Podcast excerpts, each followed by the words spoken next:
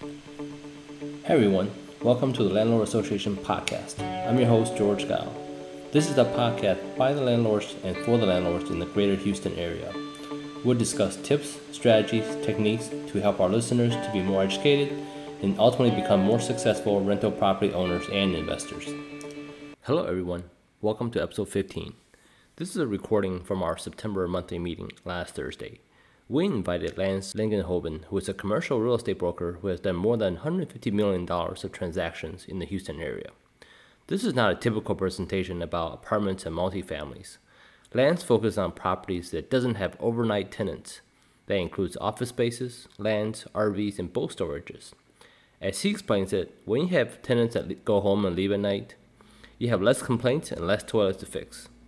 I apologize in advance for the length of this podcast. Lance went through about four real life case studies from his personal investments that follow these principles. And if you never considered land or RV parks before, please take a listen and see if there's something that makes sense for you. Also, at the end of the presentation, he had a surprise for us. He gave away hats and t shirts for a great cause that he's raising awareness for, and that's Kiva, which is a non-profit micro-lending platform that lends as little as $25 to farmers and small businesses in third world countries that have been historically ignored by large financial institutions. So if you get one thing out of this podcast, I hope you go check out kiva.org and join Lance's team to help him achieve his goals. And that's kiva.org. Check it out. Enjoy the presentation by Lance Langenhoven. Good evening, everybody. So let me get this the party started. Uh, who is this dude? Basically, myself, Lance Langenhoven. I'm a South African. No. Uh, but uh, I moved first, before I moved to Houston, I lived in England for about 10 years in 93, and I moved to Houston in 2001. So I've been here since then and up in the woodlands. And uh, I was a computer programmer for about 18 years. And then, and actually, that was what I was doing in England. I got transferred by a company to, to Houston, and I worked for them down here downtown for about five years. And then I uh, eventually got tired of the office politics, got out, got my realtor license, and got into real estate. So I've been a realtor since 2006. And um, do you guys know what the CCIM designation is? Yes. Okay, Certified Commercial Investment Member. I got that designation in 2010. Um, and, uh, and then I got the ALC. Do you guys know what the ALC is? That's a, accredited land consultant. Oh. Okay, it's they deal more with farms, big farms, big pieces of land. But the reason I got the ALC is not because I sell a lot of farms, but because they told me if you've got a CCIM, it's easier to get the ALC because you know you're going to get some credits. So anyway, so I got both of those. But it helps you, uh, you know, obviously if you're brokering a lot of deals like I do, you know, it helps to have these designations. So I've probably done about I don't know. I haven't counted exactly, but I'm guessing around 100 million, 150 million dollars worth of worth of uh, deal, commercial deals, and then before that, I did a bunch of residential deals. So, um, so anyway, so that's just to say that I'm, you know, I know commercial brokerage, okay, and then I've been personally doing uh, commercial real estate investment since January 2016. I dabbled a little bit before that, but not, you know, very successfully and, and not continuously. But I kind of found my gear in uh, in my in my sort of first decent deal, and since then it's been like you know off to the races. You know, so I'm going to kind of go over some of the my concepts and stuff. So basically tonight, what will we cover is um, I'm going to tell you guys why you should invest in commercial real estate as opposed to you know single family homes or you know anything else. The stock market. Hope you don't invest in the stock market, but maybe you do. I'm going to tell you to put your money in CRE I'm going to go over my basic investment concepts, what, what I believe uh, you know you should you know you should focus on, and uh, I'm going to tell you how I find my deals, uh, and then I'm, I'm going to describe to you guys exactly my buying process, so you know exactly what I do to to what, once I find a good deal, and then I'm going to go over some case studies.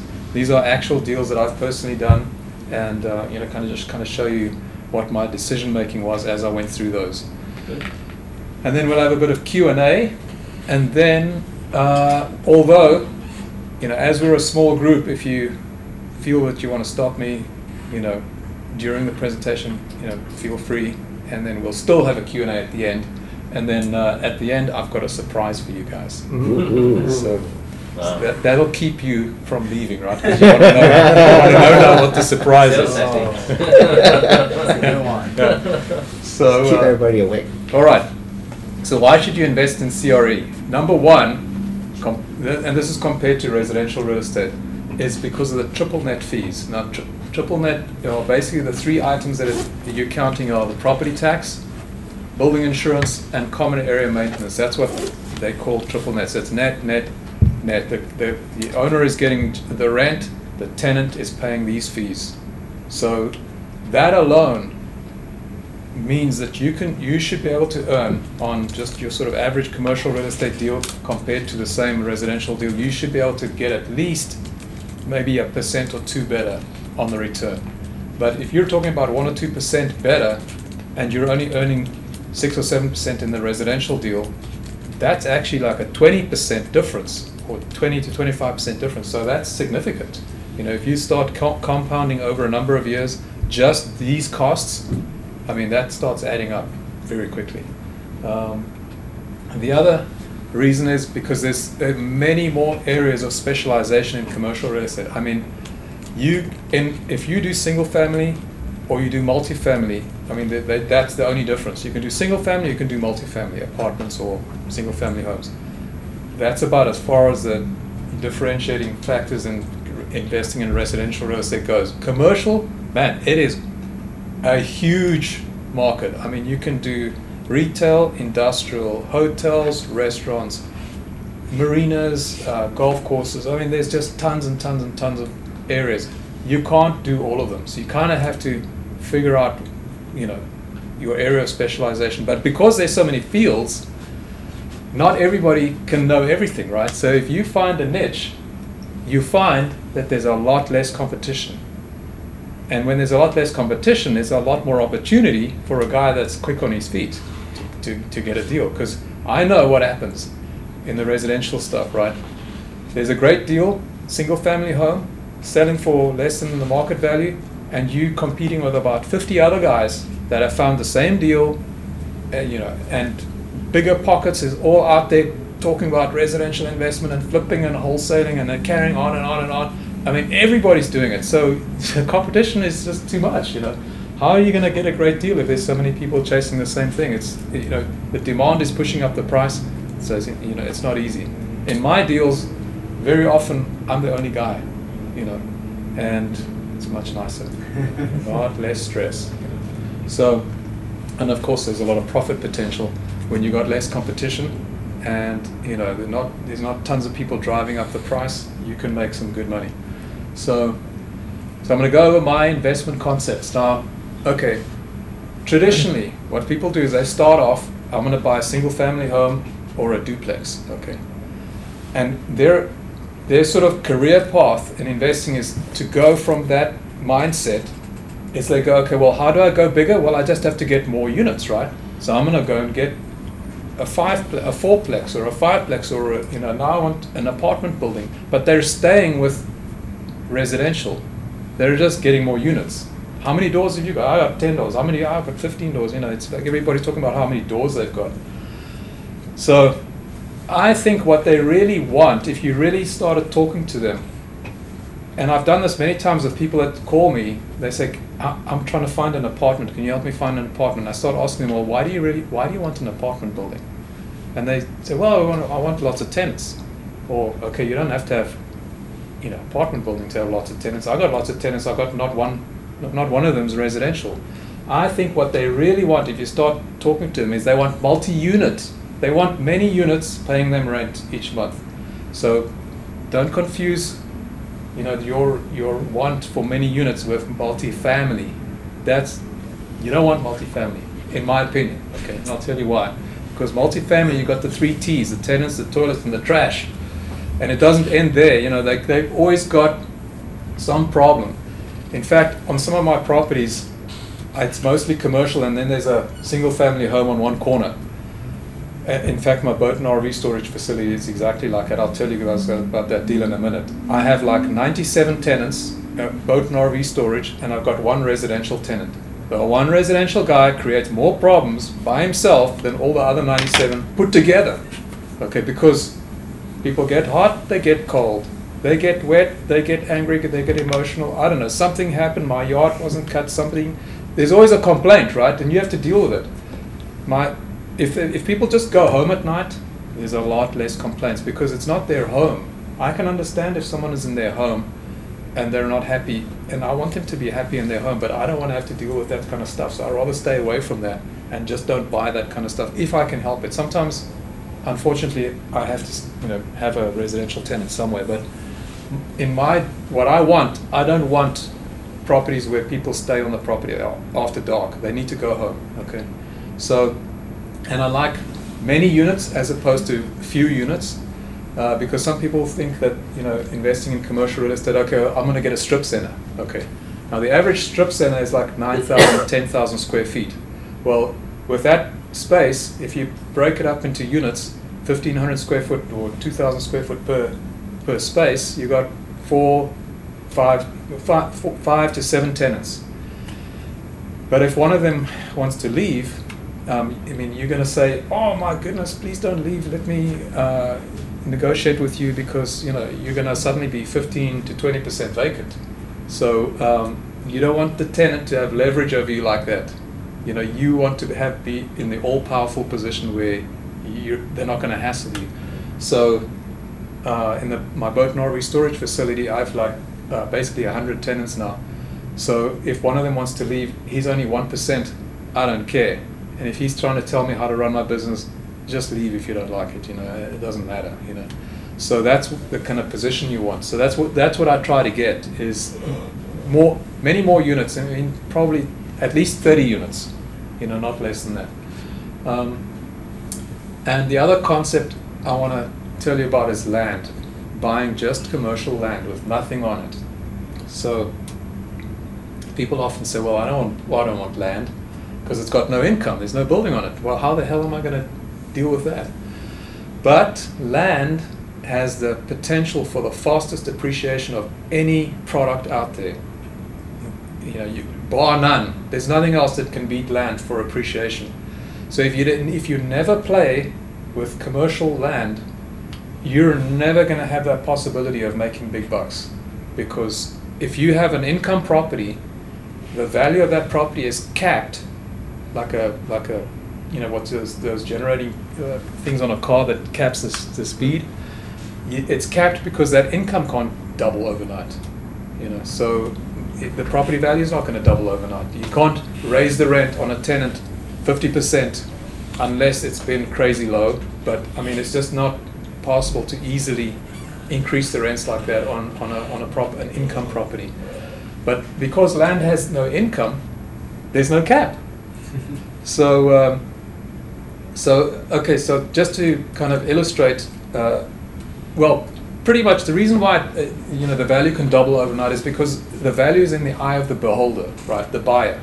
So you can have a piece of land that is, let's just say, a piece of land on a, on a corner somewhere and one guy can say, okay, well, I want to uh, lease that land from you because I want to start selling uh, uh, cars. I want to park some cars on there. I'm going to give you $250,000 for that, that piece of land. Well, okay, let me think about it. The next guy's going to come along. Hey, that's a nice corner. I'm going to put a, uh, I want to put a gas station on there. So he's thinking, well, she's, I can put a gas station. He's doing his numbers. I'm going to offer you, I don't know, $350,000 because he knows he's got a good potential to make money on that based on that price. Okay, well, I don't know. Let me think about it. Another guy's going to come along and say, you know what? I'm going to put a strip center on there with a second floor with some offices. So his pro- profitability on that project is more. So he's going to say, well, I'll offer you 750 for that piece of land because it's a great corner, good traffic count, good visibility. But nothing's changed. I mean, it's the same piece of land, but you got three, four different valuations within a week of, of putting it on the market. So that's why land is the thing that it pre- can appreciate the fastest. So uh, I bought a I bought a property up in Montgomery last year. It was uh, the guy listed it for I think he listed it for 110. I offered him 100. He said, "Fine, let's sign the contract." So we, we got it under contract for 100. So I called. I didn't have enough money to put the deposit down even though it was a small deal, because I had so many deals going, so I, thought I was kind of run out of cash. So I called my friend. I said to him, "Listen, this property is worth way more than what he's asking. Do you want to do 50-50 with me?" And I told him what I'm paying. I said, "I'm paying 100, but I'm going to charge you 125."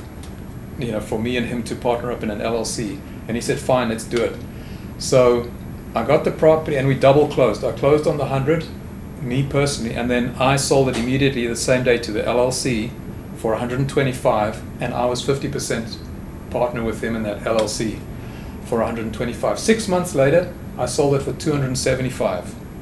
Now, we did nothing to the property. We didn't even cut the lawn. We didn't, nothing, zero. In fact, my partner never even went and looked at it. He just trusted me that I knew what I was doing. But, you know, that's the thing. The guy that wanted to buy it knew that the kind of project he wanted, that that for him was a good price. So, you know, he, he spent the money, even though they could probably look up that I just paid, uh, you know, 100 or 125 for it. So, you know, and because there was no income, it could double in value just like that because there's no income. so, I'll tell you another story about a UBS financial advisor that, that I met in the woodlands.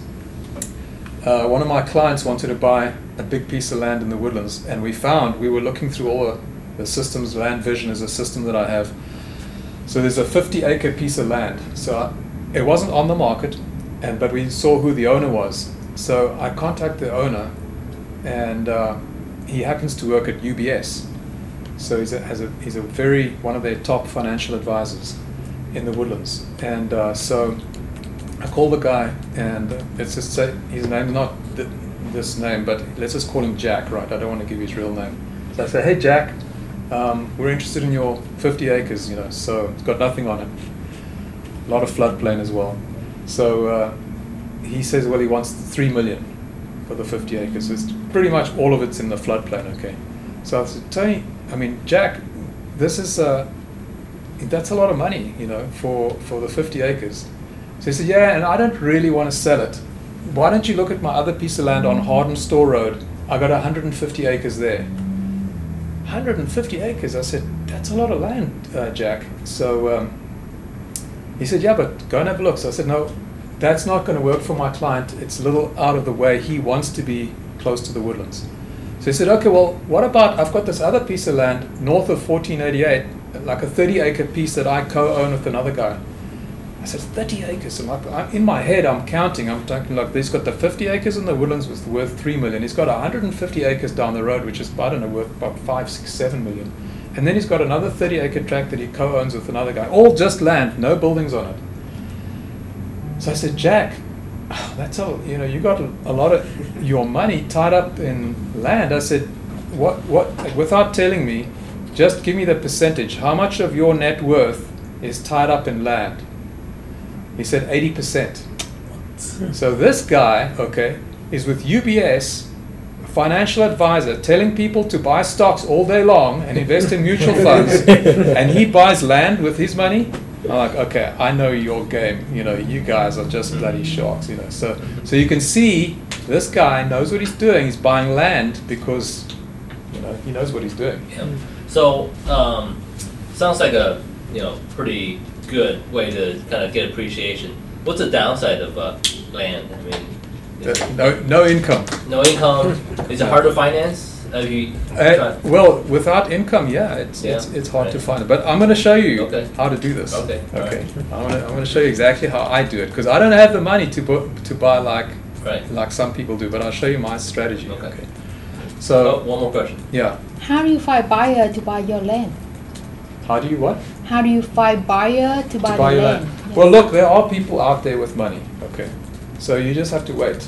Now, the the thing is with land though, you have to be able to hang on. Okay, because land is the slowest seller. yes. It sells more slowly than anything else because because there's no income. There's no building. There's no income. It sells slowly, but it can appreciate fast, uh, real fast. I have another another guy um, in that I helped him buy this land. It was a foreclosure from a bank. He bought it at six dollars a square foot about five years ago. Right now, we have it listed at, and every year we, we go up. We started off at eight dollars, then ten dollars, then twelve dollars. We're now at eighteen dollars a square foot. So it's it's tripled in five years. there's not many income properties that triple in five years in value. It just, it just doesn't happen, you know, because you can't triple the rents in five years. You know, you can only push the rents two percent a year, or maybe three percent if you're Regency.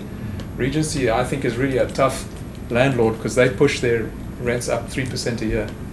Um, how does so if it's single family, uh, we have a tax assessor that come uh, uh, uh, uh, look look at the property and then uh, how much we pay tax. Uh, how do they do that with land?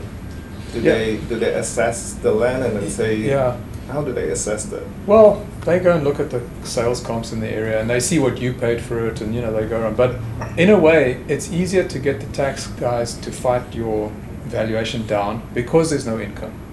So you know you, you just got to. But you uh, everybody has that problem. You know, like the county always wants to push it up and you always want to get it down. It's, uh, that's just another. You just got to get a. I just hire a company to fight all my properties. I never try and do it myself because it's just too much work, too many properties. Just, just hire them. And the guys I use, they work on a, like a, if they don't get it down, I don't pay them. So if they get it down, if they send me an invoice, I'm happy because now I know they got my, they got the deal down. So, um, so how do I find great deals? Okay, um, you know Loop, what LoopNet is? Okay. Do you know what Crexi is? Have you guys have heard of Crexi? Well, Crexi is a competitor to LoopNet, uh, and you can find lots of commercial properties on Crexi. Um, so, but that is not where I go and find my deals. Okay, I do find my deals on HAR. Okay, so why do I look for commercial deals on HAR? They Okay. don't know what they're doing. Yes, you got it. You got it. For me, what I'm looking for is there's thousands of realtors out there, right? Some of them are brand new, and a lot of them don't really know what they're doing as far as the valuation for commercial land. Now they know residential real estate very well, you know, and uh, you know I know we've got some residential realtors in the room, so, but they don't always know the true value of unrestricted land. And unrestricted land means it can be used for commercial purposes. Okay, so if you get that lucky combination, which is unrestricted land in a fairly decent location with a r- realtor that doesn't really know and the seller doesn't really know, you've hit the jackpot. Okay, mm-hmm. because most likely they're going to undervalue it because they just don't realize how much commercial land is worth and how fast it can jump in value. So, what I do is I don't even bother with LoopNet. I don't bother with Crexi.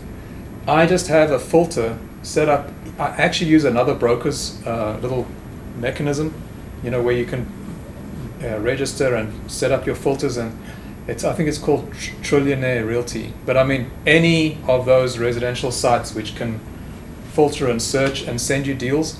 So literally every single morning, I get my little email of the, the, the new listings for that day that match my filter. I quickly scan it. I go and look on the map, look where every property is, see if it's worth uh, investigating further, and if it is, you know, bam, got a deal. It it you know, but it's something you have to do every single day. You know, because the email's going to come at you every day. That's the nice thing about these filters is they just work automatically, right? So as long as you look daily, you're going to find a deal at some point. Now it might take you five to six months waiting. Oh, okay. Yeah, it's not. Hey, look, it's not Walmart, right? You're not gonna like, uh, get one tomorrow Yeah. as soon as you set the filter. So let's say you look at a thousand deals. How many of those have potential that you actually investigate a little bit deeper? Yeah, well, I mean, that's what I was just. I, it takes me sometimes five, six months before I find one. Okay. Right. So I don't know how many come across my desk, but it's every day there's four, five, six new listings that match. Right. Got it. So if you do that for five months, I don't know how many. That's a lot. It's a lot. Yeah. a thousand. Prob- out of that, out of five months, you'll get one deal. Yeah.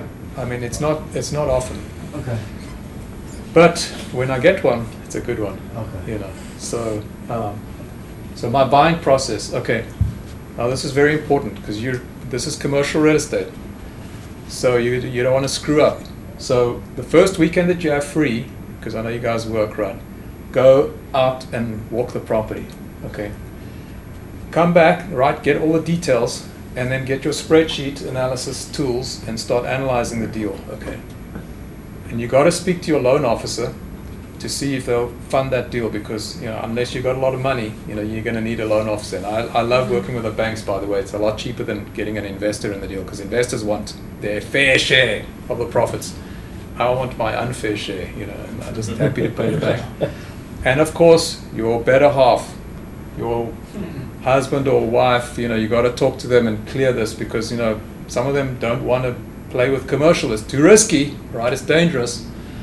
And then obviously because you're gonna you're gonna try and get land, maybe with the deal, talk to an architect and get a site plan, okay, and then get some bids from contractors to see if you know what you can do on the property, and then you put in your offer, okay. So that all of that should take you about no no more than two weeks because you've got you got to do this right, okay. Guys, listen. If you did that, you never get a deal. I don't do this at all. okay. You basically, if you see the deal, because look, if I look five months, right, to get a great deal, you know, you do not want to lose that deal. Okay. So what you do, the first thing you do is send in an offer. I don't even care if you don't have the money. Send in the offer. Don't even think, because it's a great deal, right? If it is a, a, a, normal market deal, like market price, well, then you can take your time because you know it's probably been sitting there for you know six months. But a great deal doesn't sit around because it's great, right? I mean, if it's under market or if it's got some special features or somebody screwed up on the valuation because they didn't know, then it's under market because you're going to make a lot of money just the day you buy. In fact, I mean, that's the best time to make the money is the day you buy. So you don't have to wait for the appreciation. You literally want it to be below market. So if it is below market, don't waste any time. Get the thing under contract. How do you figure out what market is? Well, you got to know your market. yeah. So you got to know if you if you're looking at deals all day long, Yeah. you get to know. Like I don't know, are you buying single family now? Uh, not, not much. No. Well, whatever you're buying, if you're buying whatever you buy a lot, you get to know what's good, right? So after a while, you're seeing enough of them to, to say, okay, you know what, I've seen 50 of these, and this one is suddenly $80 on the, you know, 80 cents on the dollar, and that, you know, these ones are all at that price. So I know something's not, so, somebody made a mistake here, you know, it looks too good to be true. It, it probably is, you know. So you constantly have to update your proof of fund and your pre-approval letter, just so that you, you can send it in immediately. No, no, no, I, no, I don't, don't worry about anything. Okay, so you send it like uh, a, Just- like, you send in Send the the offer. offer as fast as you can. Okay. but you don't include any like proof of fund, No. pre-approval letter, No, and, no, and no. they still Just tell them you got the money. it. Figure it out later. Fig- yeah. You're gonna have time. Yeah, but Okay. as a listing agent, I look at it and it's like, okay, this is. You know, Well, look. Okay. okay. Look. Pe- people. This game of life. Okay. People want a piece of paper, right? So if they ask for the piece of paper, that Uh-huh. you just have to figure out how to get them that piece of paper. okay. And if they get the piece of paper, well, they'll be happy. Okay. Okay. So, but don't worry about that. Look, there's many ways of closing the deal. Yeah, I'll just show send it you. in. Yeah, I'll. Okay. Some of my case studies go over that exactly. Okay, okay. so, so anyway, so it's backwards. This, forget this. Okay. You do you do the offer first, then you can do all of that. so it's basically just the reverse. Okay. So um, case study number one, Capitol Hill Storage. This, this is a property I purchased in uh, uh, January 2016. So it's just three and a half years ago.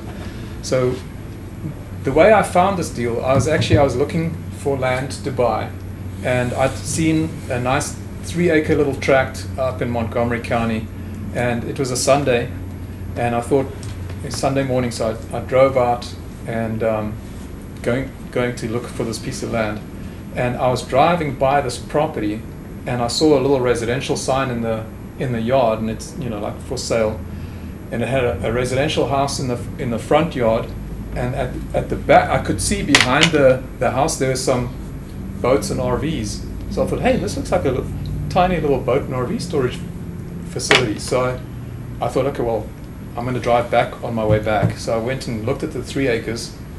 Didn't like it. You know, terrible piece of land in the middle of nowhere. So I drive back and I'm, I park in front of the property and I call the, the agent and he, he answers the phone. So I said, hey, um, I want to see this property. Could you show it to me, uh, you know, maybe today? So, uh, so he said, well, he's he's already got uh, one showing at like four. I think it was four thirty that afternoon, and it's a Sunday and you know, all this stuff. So I said, I said, okay, look, I tell you what. When you finish your showing at four thirty, I won't come into the pro. I'll wait outside the property. I'll watch. When those people leave, I'll drive in, and you literally, I'll tell all I need is ten minutes, and you can just stay another ten minutes, and I'll look around, and then you can go. And so I, you know, I was conscious of the guy being on a Sunday, so I was going to save him time, right? So he said, "Okay, that's fine. Let's do that." So I go home. So I wait for 4:30. 4:30, I'm parked outside, over the over the hill. I can just see the other prospects, you know, that he's talking to them. And so they drove out, and as soon as they were out of sight, I drove in and uh, I said, "Okay, well, what's going on here? What do they want?" So the asking price is six hundred and ninety-five thousand dollars. So I looked around. I could see it was a real mom and pop operation. Okay, not not a heck of a lot of good stuff going on. Very, you know, very unorganized. You know. So uh, I said, okay, look, I'll uh, I'll let you know. So I drove straight home, and because I'm a realtor, I have my contracts. I, I typed up the contract as fast as I could, emailed it to him literally by within an hour of getting back to my house. I emailed him the contract. Now they were asking 695,000. I offered them 625. I thought I thought I want to end up at 650. So uh, because I didn't want to negotiate for too long, because if I negotiate for too long, somebody else could come in, and we I knew somebody looked at it just before me. So I was worried that those guys were going to try and buy it. So I didn't want to offer too low, and then we get stuck, and then suddenly I get competing offers. So I uh, I sent him the 625,000 that evening. The next morning, they counter me at 650, like 9 o'clock in the morning. And I said, accepted, done, I'll send you over the contract right now. So I send the contract at 6.50. 2 o'clock that afternoon, the guys that looked at it at 4.30 say they want to buy it. The guy said, well, sorry, we already oh. have it under contract. So if I'd waited, if I'd waited to see it the first weekend I was free or, you know, the next day or whatever, I would have lost the deal, you know. So now I have got this $650,000 uh, deal. Which here's the deals. It's four point seven acres of land, mom and pop operation. Got some existing income. Got a house. Six ninety five is what they're asking. And So you it's- saw a sign in the yard, right? You didn't see it on your No. filters. or No, it- you just randomly drove Yeah. by it. Yeah, I Okay. just uh, just because I think my filters weren't for six hundred and fifty thousand. My fault because I didn't have that much money. Oh, okay, got My it. filters were like for 300, Mhm. so it was outside my filters. So that was a bit of a problem because I, I had to bring I had to bring 130 thousand dollars to the table to close the deal, and I, I didn't have the money. I didn't have the cash to put down my down payment. Yeah. So, okay, so now, th- so my, I had a Roth IRA, which was seventy thousand in my Roth, and my wife had a Roth IRA of seventy thousand. So I thought, okay, well, I'll, we'll cash in the two Roths, and I'll have my, my, my money. So, I cashed in mine, and my wife said, no, no, you're not touching mine. I don't, I'm not playing this co- risky commercial game. You know, I want to make sure my money's safe. So I said, okay, well, don't worry, I'll, I'll figure it out. So, uh, so I had 70 and I needed 132,000. So uh, I knew the commission, I was going to get some commission from the deal. I think I got about 12,000. They, they negotiated me down on the deal because they, they were being tough on me. So I had like another 12. So I had 70, I had like 82. And luckily I had a, a, a line of credit of about 50, but I was already using some of it. I didn't even have enough money in there to cover the difference. So I had like another 30 or something in the line of credit. So I, I pushed that money into my bank account and said, said that I showed the loan officer, look, I've got all this money. And then I had, luckily, I had some deals closing, other deals. So I showed the bank my contracts. I said, look, I've got these contracts. They they should close before we close this deal. Count count that money, and they counted it. so, and then I just cre- you know borrowed money from a credit card. That first deal was pretty tricky. I mean, I was scooping money from any everywhere to try and get it done. So um, so that's how I got the money together, and we closed, and we, I got the deal. This is the Um, 97 spot. This is the how many how many how many park how many uh, Uh, it has. I'll show you the numbers in a minute. Okay. I think it had 57 okay. spaces in the in these buildings. So this this was the property. So you know, here's where I was waiting Yeah. for for the guys to leave, and then I drove down and drove in and met the guy. Um, so I'm going to show you the next image to show you what I changed. But basically, there's a fence running along here, real tight behind this building. So you can just see a thin black line, and this driveway goes like this, right? So I moved this driveway. I, I put it up here, and I moved the fence and put it like here. So I wanted I wanted more land for the storage facility, and I put a fence around the house. So basically, uh, and I put in a, a keypad controlled gate. I put some asphalt in here. I moved, I moved, you know, here's I straightened the road out. So now we just drive this way, and here's the fence, the picket fence around the. Um, actually, I've got a pointer.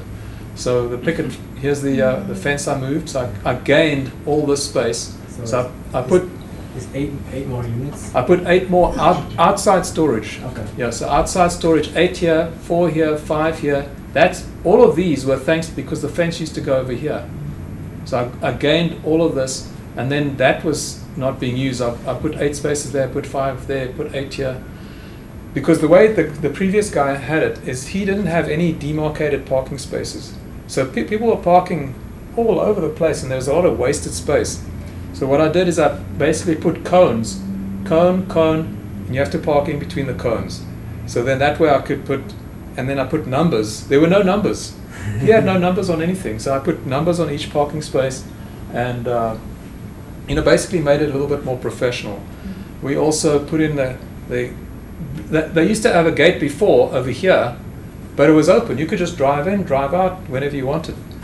And because people could drive in, drive out, and they didn't have any systems, people were paying with cash, were paying with check, they were paying whichever way they wanted. And they paid whenever they wanted. So they didn't like pay on time because there was no penalty for not paying on time. As soon as we put in the keypad access controlled gate, that system, if you don't pay by the 5th of a month, it locks the gate and you can't get in. So when they call us, hey, I can't get in. Yeah, because you didn't pay. you know. Oh, okay. Well, give, let me give you my money, and then, then so, so now we we coached them to be better, right? But we still had a problem because people were still paying in multiple different ways. So we said, okay, listen, you know, no more cash, because people would throw cash through the door, and then there's no kind of audit trail. So we, you know, then we'd say, well, you didn't pay. Well, I did. I threw my cash through the door. No, no, no, you you didn't. And there's no there's no way of proving it, right? So, so we said, okay, listen, no more cash, and no more personal checks. You've got to pay with a credit card. So um, anyway, after we did the, the initial modifications, we increased the rent by 50%. Can you believe it? but because it was so low, people couldn't move anywhere because everybody else was even even higher, uh, even after we raised the rents. So that is one instance where you can raise the rents by 50%. If they're so incredibly low, then you can raise them. Okay, so we did that. Is, is this the parking lot or is it a storage facility? Or is it both? Well, this is a covered RV storage. Okay, so it is basically covered parking and uncovered parking. Yeah. Okay. Yes, that's covered and open. Okay. This is covered and closed. That's covered and closed. Covered and When closed. you say covered and closed, they have the door. Yeah, the door. Yeah. Oh, okay. Covered, lockable. They're covered, lockable, and Got covered, it. covered, open. This one's covered and open, and then you, there's the rest of it's just out, outdoor parking. Yeah. Why do people need this? Why don't they just park in the street? Well, I guess their stuff can get stolen and broken in. You know, at least we we've got a locked So gate. this is considered secure parking. Secure parking, yeah. And uh, yeah, I don't think people would trust that their stuff wouldn't walk off if they parked it in the street. I mean, Oh, I don't know. Mean- well, you leave you leave a nice boat out on the street, it's going to disappear. Oh, okay, boats. It. Yeah, or RVs. RVs. Yeah, but boats for sure. I mean, you just hook it up on the. It's on a trailer. Yeah. Just hook up your truck and take it. You know. Um, So where is this location at? this is in uh, Montgomery. in Montgomery. Yeah, Oh, so it's pretty far up north. yeah, yeah. Oh, So basically, they store it for like the winter or something. No, all year long. Oh, Yeah. because it's cheaper than putting it in the water. Yeah, I mean, For if you have a boats. mooring for Yeah. boats, uh, it's going to probably cost you more Okay. for a mooring. Plus, there probably aren't enough Yeah. for all the boats that are And, around. and the houses are probably doesn't have a big enough parking spot, I guess. Or the neighbors. Well, don't wanna yeah, see if you're in a master plan community like the Woodlands, you're not allowed Oh, okay. to park a boat or an RV. And that's, in fact, master plan communities is fantastic for us because they drive everybody to store off the property, you know. So, um, so what else did we do? Okay, so we also discovered with this business, don't rock the boat more than once a year, okay? Because you're going to upset all the tenants. So we, like in year one, uh, we pushed up the prices. In year, you know, and we, we we made the upgrades and we pushed up the prices. In year two, credit cards only, okay. In year three, uh, we're going to run your credit card. You're not going to, you know, tell us when you, you're going to pay. So now we run the credit cards on the first of the month and everybody's paid like immediately. Because otherwise they go online, they log in and they pay. And then by the 10th of the month, five people still haven't paid. So now you got to call them. It became such a hassle that we just said, listen, we're going to do it because you guys can't stay on top of the business, you know. And it's now become so nice. Uh, and we don't have anybody on site. Well, actually, in the beginning, you see this little building? That was a garage that was for this uh, building. Yeah. So we, when we put up the fence, we started using this garage as a little office with a garage next to it for where we could meet prospective tenants and sign the lease agreement. So my, uh, so what I had to do is, I had to, because it was part of the house originally, there was no restroom inside there. So I, my assistant, who's a, a lady, um, I would I would feel bad that she would go there. There's no toilet, so I, I put a toilet in, in here, and I put a new septic system in for the house, and it, it had an extra tank for this little building, so we could put a restroom in there. Really nice little restroom, and um, but then she she got a baby, so now she couldn't just drive up to this business to kind of meet people because she had the baby. So she actually figured out how to do this without going to the property because she didn't want to like not do her job right. Yeah. So what she does now is she, if somebody calls, uh, she takes the call and says, "Ok- they say, okay, look, I want to rent one of your spaces. She says, okay, I'm going to give you a guest code for the gate, and then you can go and have a look and look at space 20. That's available. So they go in and then they call her back and they say, okay, look, I want to rent that space. I like it. She says, okay, just uh, text me your driver's license on your phone. They text the driver's license, and then she sends them a DocuSign email with the contract, which goes to their phone, and they look at it and they click, click, click, click, click, fill out a few things, and she's got the contract. So now she hasn't even left her home. so, so suddenly we didn't really need this as a as a little office building for the business, but strangely enough, her husband needed an office. And she said to him, Hey, that little office is pretty cool because now that it's got a restroom, there's like a nice desk and it's, you know, it's conveniently located for your stuff. So he's actually renting it from us for 350 bucks a month. that little, so we got an extra door, you know, for people like counting doors. What happened to the house? The house we just leased out. Oh, okay, We've got a fi- five-year lease, uh, two percent annual escalation.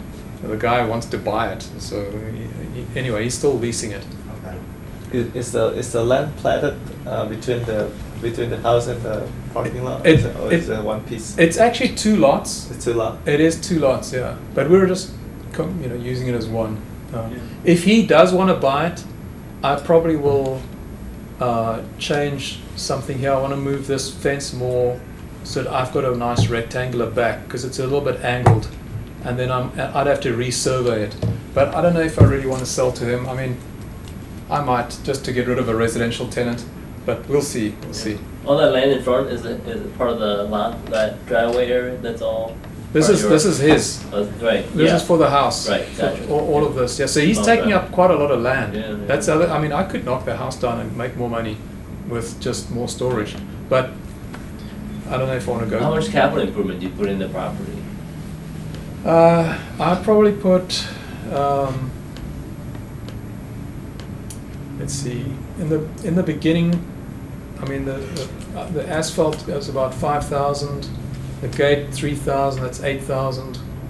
And then I this stuff was very cheap. I mean, I just had to put some Market, crushed yeah. concrete. Okay. Uh, so that was three thousand for the crushed concrete, and then for the little, you know, the little uh, separate, si- uh, Yeah. call it bollards, little bollards, and that that wasn't, you know, five hundred dollars or something.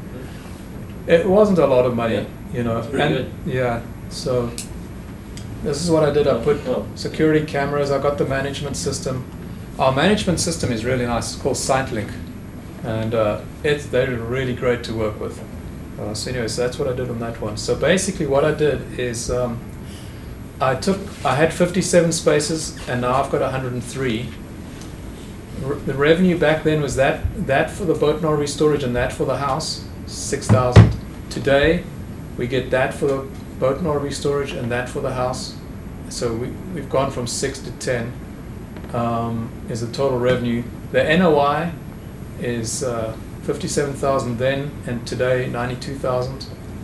Uh, and then the values obviously has moved up, six fifty then, almost close to one point two today, and the cap rate is you know I'm using a eight percent as a you know as a reasonable market value. So it's increased. The value's increased by about five hundred thousand uh, in the three and a half years that I've had it. So that's that deal. What's your plan for the property?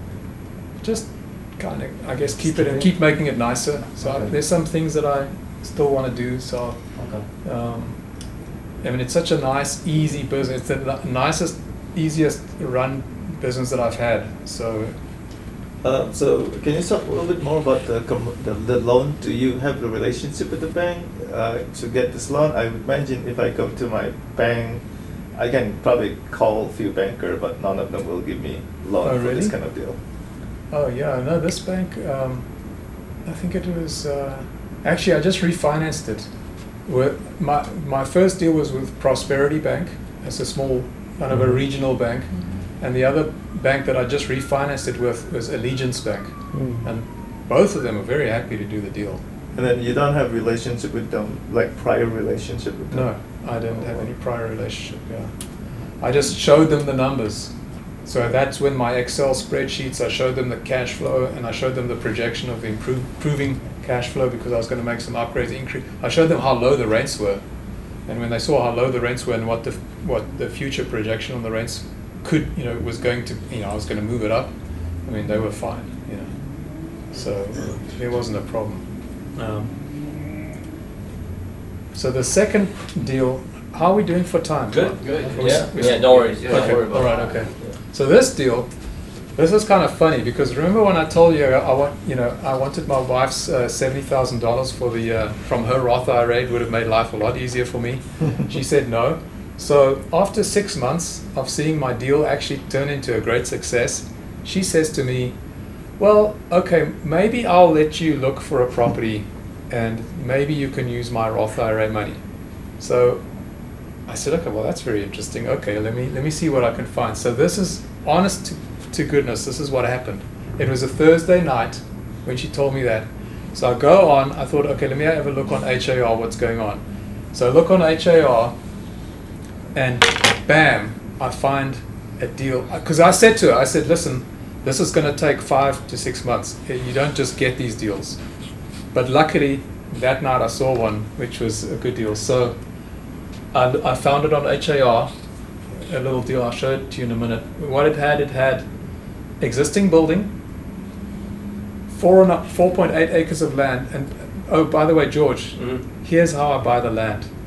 I buy the land with a building on it. Mhm. So the building pays for all of the land, but it doesn't use all of the land. It only uses that corner. And the rest of it I can play with. Or it's got the upside.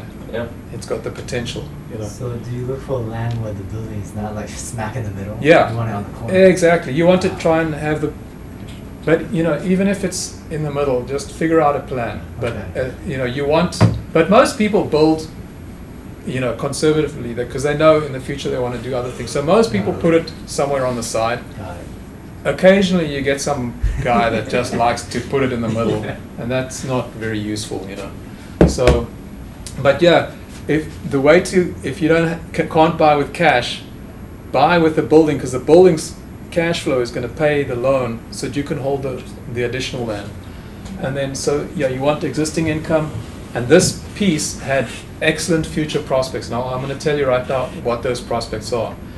So they were asking three hundred and forty-nine thousand dollars for this property. So, uh, so basically, three forty-nine. Well, actually, when we negotiated the deal, I think I negotiated it down to three hundred and fifteen thousand. So three fifteen, and twenty percent. So we needed about sixty-four thousand dollars, seventy thousand. She had seventy in her Roth. Perfect. We've got the cash. Deal's done. I didn't have to worry about trying to find money. So here's here's the location of the property. Now I don't know if you guys often go up there, but this is the 45. Okay. Here's where ExxonMobil located their big campus, and here's the Grand Parkway. And I don't know if you know Gosling, but Gosling is a pretty major road running through the woodlands. So that's where the property was, 4.8 acres. So this blue line is a road called, which is not fully built yet. It right now it comes up to here from here, and from there it comes up to here. So this middle piece doesn't exist yet, but it's coming. Okay, so so this distance from there to there is about a about a thousand feet. So it's like negligible. Okay, so in future when this road is fully built, you could drive from here to there and down to ExxonMobil in like five minutes. Okay, and or you can go straight to 45, and, uh, which is also nice. Or you could go this way, five minutes, and you'll be up in the woodlands.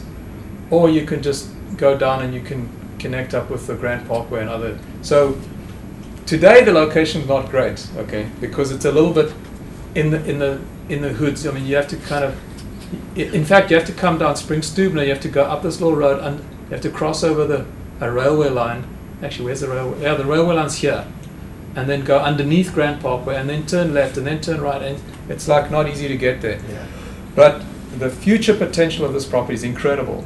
So in the meantime, we're just renting out the building commercially to two commercial companies, and they're basically holding the land for us.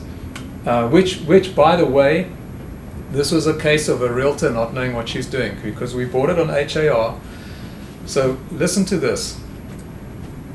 The building had a tenant, a commercial tenant, paying $1,800 a month. And the realtor, in her actual listing description, says we're selling it for land value only.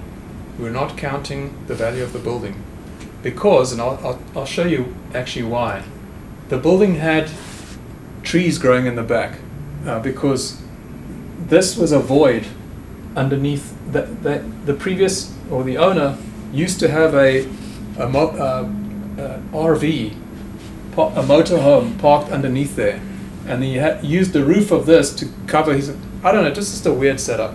And then his motorhome got plants growing through the floor, so they, he got rid of the motorhome, but then he still had the plants, you know, causing major havoc in the back of the Uh, building. And what happened was because the building was open there, rats and squirrels and all sorts of animals jumped in and caused havoc up in the ceiling with the HVAC. So the HVAC wasn't working properly. I couldn't believe that this lady was still willing to rent the building. I mean, but she was paying $1,800 a month and she was happy to stay there. So when we bought it, that's why the real the residential realtor said this got no value, but she wasn't thinking straight because as soon as you have rental income, you do have value. I mean, and all you need to do is fix it up. So which I think we spent forty-five thousand dollars. We just framed up this, put a concrete floor all the way in the back, and basically called it a, a warehouse. Okay, the back portion, and the front was just uh, you know regular. Uh, how did you know that road was being built? Did you just kind of drive around and you saw the road, or did you actually Well, something? I think I looked at. Maybe I'd heard about, but you know, there's a lot of activity in that area for ExxonMobil, Mhm. and people were looking in the area. And I, I, I think what happened is I looked and I could see The road had started from one. road, okay. I saw the beginning here, and I saw the beginning there, and I knew I saw the name. Yeah. And I think what I then did is just put it in Google, Okay. and then I found the plans. Got it. So um, so that so then I knew basically okay well, this is what's happening. So then I thought okay this is very good information. This is a commercial property, and um, so anyway so the rent the basically the rent uh, she paid eighteen hundred dollars a month. She she continued staying there for about eighteen months, and when she moved out, we got. Uh, two companies now. I've got an oil and gas company leasing one half the building, and I've got a logistics company leasing the other half the building. And combined, they're now paying thirty-two hundred dollars a month. And um, we paid various upgrade costs, probably about one hundred and here's a lucky thing that happened, and this kind of happens when you buy property, right? Especially when you buy land, because sometimes people don't look up the details properly. Now, the title company made a bit of a mistake here because they sold us the land as unrestricted, all of it, and there was there was actually um, two tracts. There was a three-acre tract, and there's a one 1.8 acre tract over here. Okay, and together it was the 4.8 acres, and they told us it was all unrestricted. So, but after about six months of owning it, we discovered that it wasn't all unrestricted. That was unrestricted. This 1.8 acres was restricted for residential only. So we went back to the title company and said, um, hang on a second, you ensure this is unrestricted, and it's actually one part of it is restricted. So after many months of talking and ignoring us and whatever, you know, they said, okay, look, we'll give you sixty-five thousand dollars. Just, uh, you know, stop bugging us. So my wife said, but based on what? We need to do an appraisal. Maybe it's worth, maybe the damage is worth more than sixty-five thousand. So we, our appraiser, we had to pay him like three thousand dollars or something to do an appraisal. He said, no, no, it's it's a hundred and sixty-five thousand, not sixty-five. So they came back and said, no, they, they don't agree, but okay, let's do this. Let's split the difference. 112. How about that? So we said, okay, we'll take the 112. so they paid us $112,000. So pretty much covered all our upgrade costs. And then, uh, so we bought it for 315. The day we bought it, the bank appraised it on their appraisal 525,000. So that lady, you know, she made a big mistake. The realtor, the, the listing realtor. Um, and but but today, based on my sort of reasonably conservative valuation, I think it's worth 650. So our increase in value is um, actually, you know what? It's it's more because okay, well, actually that's a wash. So that's a wash. Yeah, so 332. So it's about 332, and this is July 2016 and September 2000. So three years and a few months. So uh, so that was that deal. How do you how do you find out that the land is restricted? Well, it, it, when when you sell, you can you can tell. I mean, there's some programs that will tell you, uh, but really you find out through the title company because they have to look up the deeds and see if there's any deed restrictions on it. So the that's first title company didn't find it though. well, yeah, they made a mistake. That's a good point. But but thank goodness they made a mistake because I got one hundred twelve thousand dollars out of it. And actually, you know what? I went to my attorney and he said, "Listen, that restriction is ridiculous because it's one lady that restricted one lot herself, and the whole neighborhood is unrestricted, so it's not going to stand up." He said. It doesn't make any sense that she even did this. So actually, we probably can use it commercially mm-hmm. anyway, even though there's technically, so we basically, if somebody comes to fight us, and we'd have to, might have to go to court, but you know, I'm prepared to do that. You know. What's the long term plan for that property? You think someone's gonna buy it to Well, residential? we're waiting for that road to come through. Yeah. When the road comes through, the value of that property is just going to go, you know, over a million, easily. For commercial or residential? For commercial, Commercial. for commercial purposes, yeah. Yeah, I mean, you could put some industrial buildings there, office buildings. You could put, I- I could put boat and RV storage there Okay. uh, because you can just easily get to 45 and people in the area would want to store their stuff somewhere. People are going to be driving back and forth because of the Yeah, yeah. So it's I, I could easily do that. Um, You just gotta build a road, uh, 1,000 foot road to the connection point. But that road's already there. No, don't you have to connect to the main ro- road that you're talking about from the property to the, So uh, let me see. uh, the blue line? So- Yeah, don't you have to connect that to the blue line? No, this, this road already Oh, already exists. there. Oh, yeah, it's okay. already there. Oh, Yeah. okay. All I have to do is build this one. Oh, then I'm- you're waiting for that one. Yeah, I'm just waiting for that Okay. one. Yeah. So every time Google Earth refreshes their, you know, their images, I look to see how far this one's come. Oh, But okay. but they're building pretty quick because these neighborhoods are built out, Yeah. And now they're just going to make more neighborhoods here. This is all part of Springwoods. It's a it's a, a big subdivision up there, um, a new one. Why don't you buy a drone and just do it yourself? Yeah, I, I, I'm not very good with drones. Okay. So that's that deal. You can hire George. And then George. this deal, this deal is one I'm actually just busy with. We just bought this uh, last month. Now this one, oh sorry, no, not this one. This is this one I've I've I've owned for a, a little while. Uh, this one, this one I think came up on my filter, on my daily emails, and this was in. Uh, it, it- was a I think it was a five point yeah five point eight acres of land, again with a building, so you know what I said is I like to have a building somewhere because I need I need to get the income. I there's no way I can pay cash for these deals. Okay, and they were asking three hundred and fifty thousand. So when I saw that, wow, almost six acres of land with a building for three fifty, and I'm I still haven't I haven't even started negotiating yet. You know, so I was like, okay, I'm gonna go there. I'm gonna I I didn't even look at the property. I just saw it online, wrote up a contract, and sent it in right away.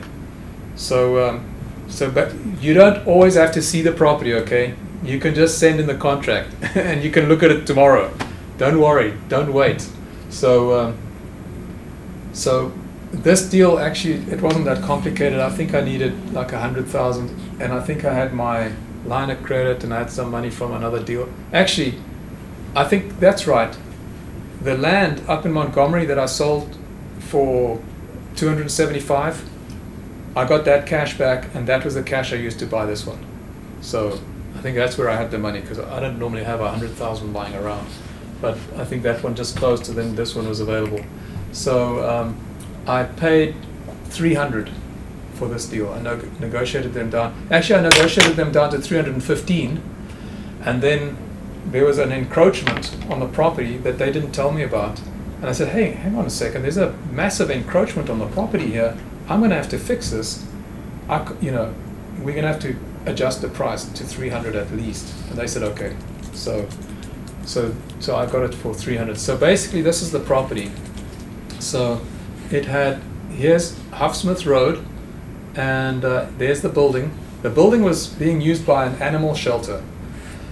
And uh, so the building was in terrible condition because it was dogs and cats uh, just you know all over the place. And so we had to completely remodel the place. So we, the remodeling costs was about one hundred and eighty thousand dollars. And here's, by the way, what I do with these deals is I always get my bids for the remodeling before we close the deal. And my loan is my purchase price and my remodeling costs rolled into one, and I just put a 20% down on the total. So I don't buy it, then figure out my remodel, and then go back to the bank to get a second loan to do the remodeling because they're going to charge you more interest because it's a se- it's a, sec- a second position loan, and they're going to give you more hassle and more fees. So don't don't ever get two loans. Get one loan right in the beginning. Get all the quotes up front, and just close one time so that you have. Uh, they might keep. They might hold back the money for the remodeling. Uh, sometimes they hold it back. Sometimes they give it to you right away, and then you just pay the contractors out of your bank account. But sometimes they uh, they hold it until you work with the contractors. So anyway, so so my plan was to you know, fix up this building and get it leased out as fast as I could because I needed the income to pay for the whole thing. And then I was going to do on the back, I was going to do uh, a boat and RV storage facility along with some small office warehouse. And I'll show you in a minute the site plan. But when I went to the uh, when I went to the city of Tomball, because this is within the city of Tomball city limits, they said to me, you have to have a detention pond. So I said, I, I know, I know I have to have a detention pond. They said, well, okay, good, well done, but you're going to have to drain it somewhere. So I said, well, okay, there's a, there was a big drainage ditch back here. So I said, well, why don't I drain it to the drainage ditch? They said, okay, yeah, you can do that. But where are you going to put your pipes? So I said, well, this Neil Street is a right of way. The street doesn't actually exist right now. It's just it's just dirt. They were keeping it because of this tract uh, not being developed. So they said as soon as this tract develops, uh, we need to be able to provide them access because we can't have them landlocked. Okay, so they were keeping this right of way in case one day this guy develops. So I said, okay, well look, I'll tell you what, I'll run my pipes underneath your your future street. One day when it happens, then my I'll run my pipe along there, and then it'll drain into the drainage ditch. They said, no, no, no, no, no. That's a public street, and your pipes are private. You can't run private pipes in a public street. I said, okay, I've, I've got the solution. As soon as our, my pipes are done, I'm going to donate it to the city so that it's a public pipe. Ah, no, you're too clever. You can't do that. I said, okay, well. Uh, they said, why don't you ask this guy if you can put the pipe across his land? So I said, okay, I'm going to try and find this guy. So I look up the owners. There's two owners Tandem Energy, oil and gas company, and uh, another lady, Elaine Anderson or something like that. So now I've got to try and find the oil and gas company. They, don't actually exist anymore. So I had to track them down, their history, to find out who assumed this company and where they are. It was a nightmare. Anyway, I eventually find them. I say, listen, um, I'd like to run a pipe across here for my drainage. Uh, well, okay, yeah, we don't really care. You can put a pipe across there. So, um, so then I get to Elaine Anderson, and her father is representing her. I can't remember the guy's name. Old guy, he's like 80. So I said, well, Mr. I think let's say Kevin. Kevin, you know, you've got this property. I want to put a project here, and I want to run a pipe across the back here. Would you guys mind? He said, we don't mind. He said, in fact, we'll give you the land because we don't want it anymore. We've had this in the family for so long, and um, it's causing us problems because we have to pay the taxes every year, which were very little. The taxes are like fifty dollars a year, but they've had some. They had some issues with it in the family being passed back and forth, and there were some penalties at some stage. So I said, really? Well, that's nice. Uh, let me let me talk to the oil and gas company quickly. So I said to the oil and gas company, listen, they want to give me their land because it's landlocked, it's worth nothing. Can you guys give me also your land? they said, no, no, no, no. We won't give it to you, but we'll sell it to you. So I said, okay, well, how much? So he, he, he I said, it's an acre of land. He said, okay, we'll do 17,000 because they, they each owned an undivided interest in 50% of the property, which meant no one had a boundary. They together owned the whole thing as it is a weird setup. So eventually I find out that it's actually two acres, not one acre. So I go back to Tandem Energy. I said, listen, it's not one acre, it's two acres, but I'll tell you, I'll still pay you the 17. you know, and they, and he said, ah, okay. So I, I got the one acre for 17 and the other acre for free. So that was a really nice deal because now I had more land and for only $17,000 and I didn't have to worry about some weird pipe thing. I could just go straight into the drainage ditch. So basically I got that piece added to my 5.8 acres. So you didn't have to run any pipe now. You basically build a I ditch just right next I can just put my detention pond in Yeah, here and. I run my pipe straight into the drainage ditch. Oh, okay. So then I go back to the city. I said, listen, uh, I got both pieces now. and they said, well, in that case, we don't need the right of way. We'll give you half the right of way. So that's this piece, right? So I said, well, why can't I have all of it? They said, well, okay, no, we have to give the other guy half. So you get half, but for free. So it's another 15,000 square feet or something that I got there. That's all. So then, um, this little, there's a little tiny little house on here, and these were the people that were encroaching on my property. They had an encroachment like that, like a fence like that. So I was really not happy about the encroachment. And I asked them when I very first bought the property, I said, listen, please can I buy your property from you? Because, or can I pay you to remove the encroachment? Because they've had it, that encroachment for like 20 years. And if you have it for so long, it's almost like it becomes yours. but what happened was, uh, it was actually her mom that used to live there. The whole family used to live in that little house. It's in, it was in pretty bad shape. And uh, the mom ended up in an old age home. So what happened was her son took over the house and he lived there, but he never paid any, any money. And he was basically a drug addict living in this little house. And it was a shambles. I mean, it was a mess. So she thought the sister wanted to sell the, the little property for like, I don't know, she thought it was worth like $95,000. I said to her, well, I don't think so, but anyway, please just sell me this little piece that you've encroached. And she would never deal with me. So one day, the cops lock up the guy because he's stealing or something, or he's doing something to get the drugs, right? So there's now the property's empty. So I thought, you know what? Now that it's empty, I'm going to take back my land because it's actually on the survey. It says it's mine. So I knocked down their fence, and I I built my own fence there to there, and I put a sign on there, no trespassing. So now I basically cut their yard completely in half. Like there was just very little land left. So when the sister saw that she didn't have any land left, she called me up and said, "Okay, look, there's no way I can sell this now because I've got no yard. Do you want to buy it?" I said, "Okay, yeah, I'll pay you what I paid for this land." Uh, and I showed her my contract. I'll pay you the same dollar value per square foot that I paid for this because there's my comp.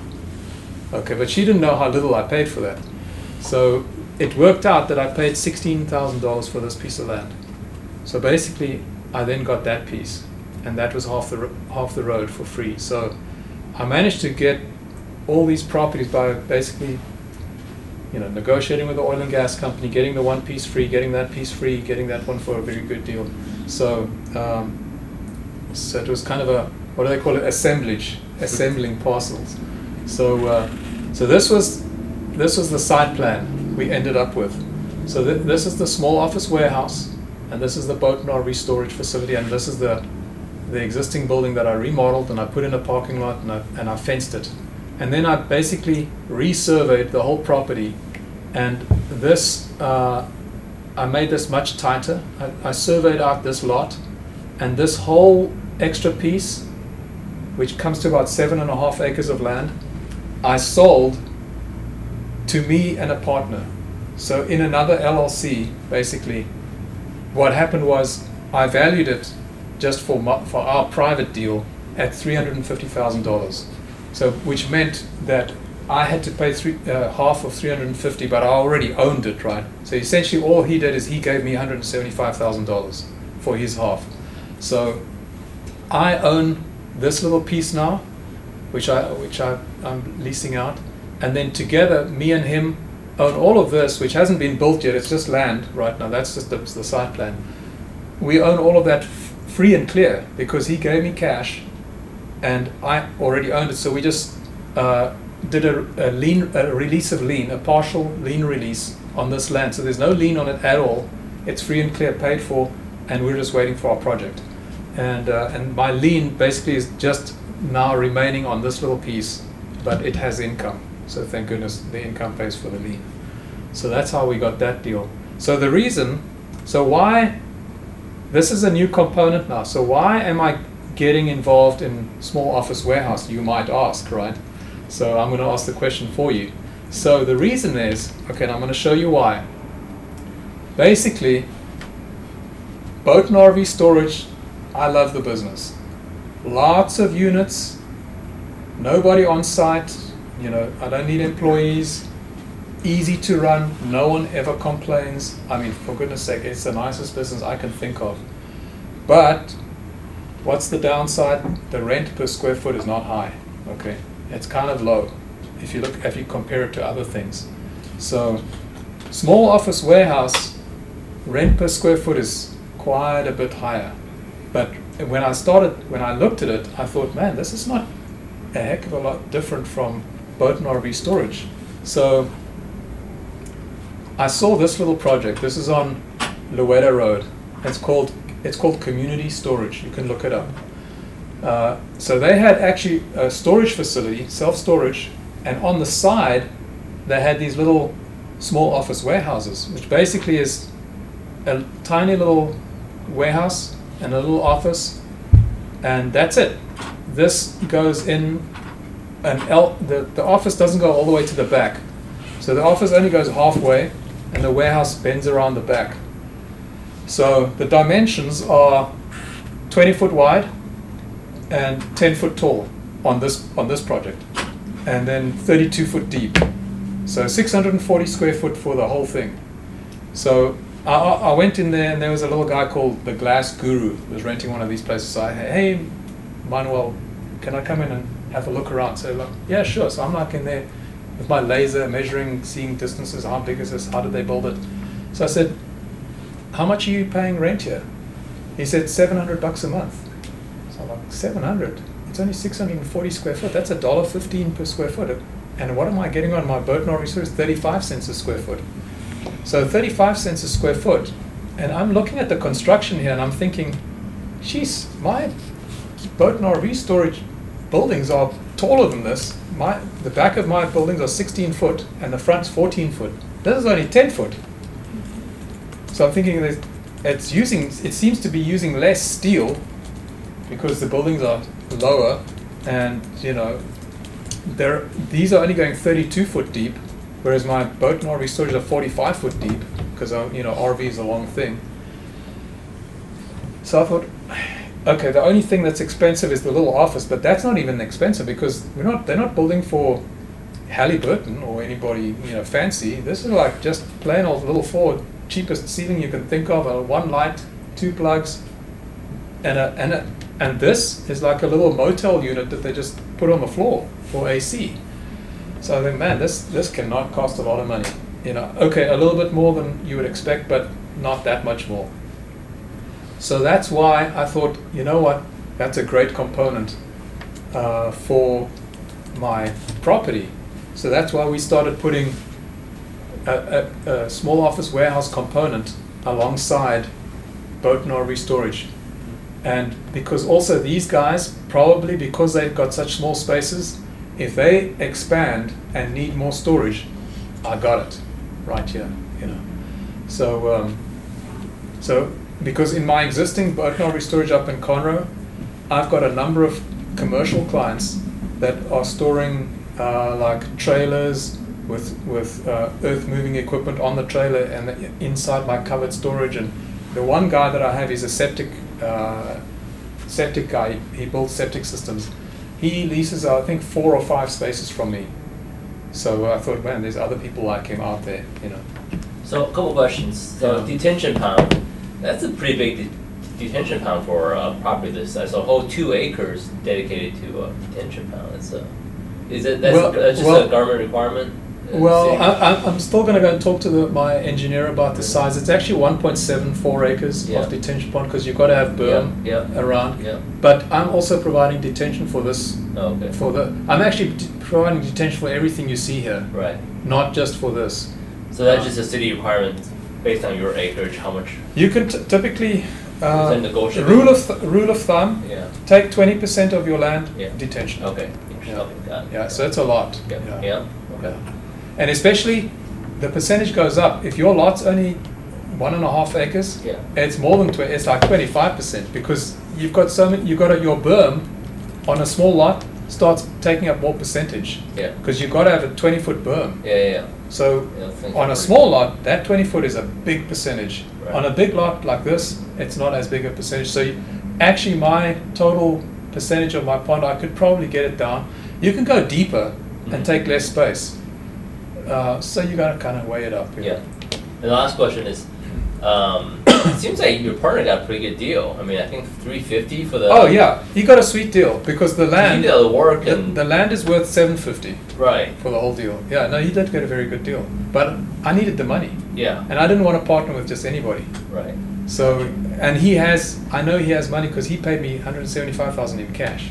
Right. Yeah, that's true. So, uh, Okay. so anyway, so, so here's the comparison of the uh, you know, the sizes and the and the rents. This is the boat and RV storage, and that's small office warehouse. And actually, that's kind of low, that dollar fifteen, because that's my plan on my boat on my small office warehouse is my is if you want to lease for 12 months you're going to get my lowest price so i'll lease let's just say 750 and my rate's not 700 750 for 640 square foot if you sign a 12 month lease if you want a 6 month lease it's going to be 800 per month if you want month to month because you've got a brand new business you don't want to run the risk it's going to be 900 I'm trying to keep the total rent under a thousand dollars a month because people have this mental block about going over a thousand, right?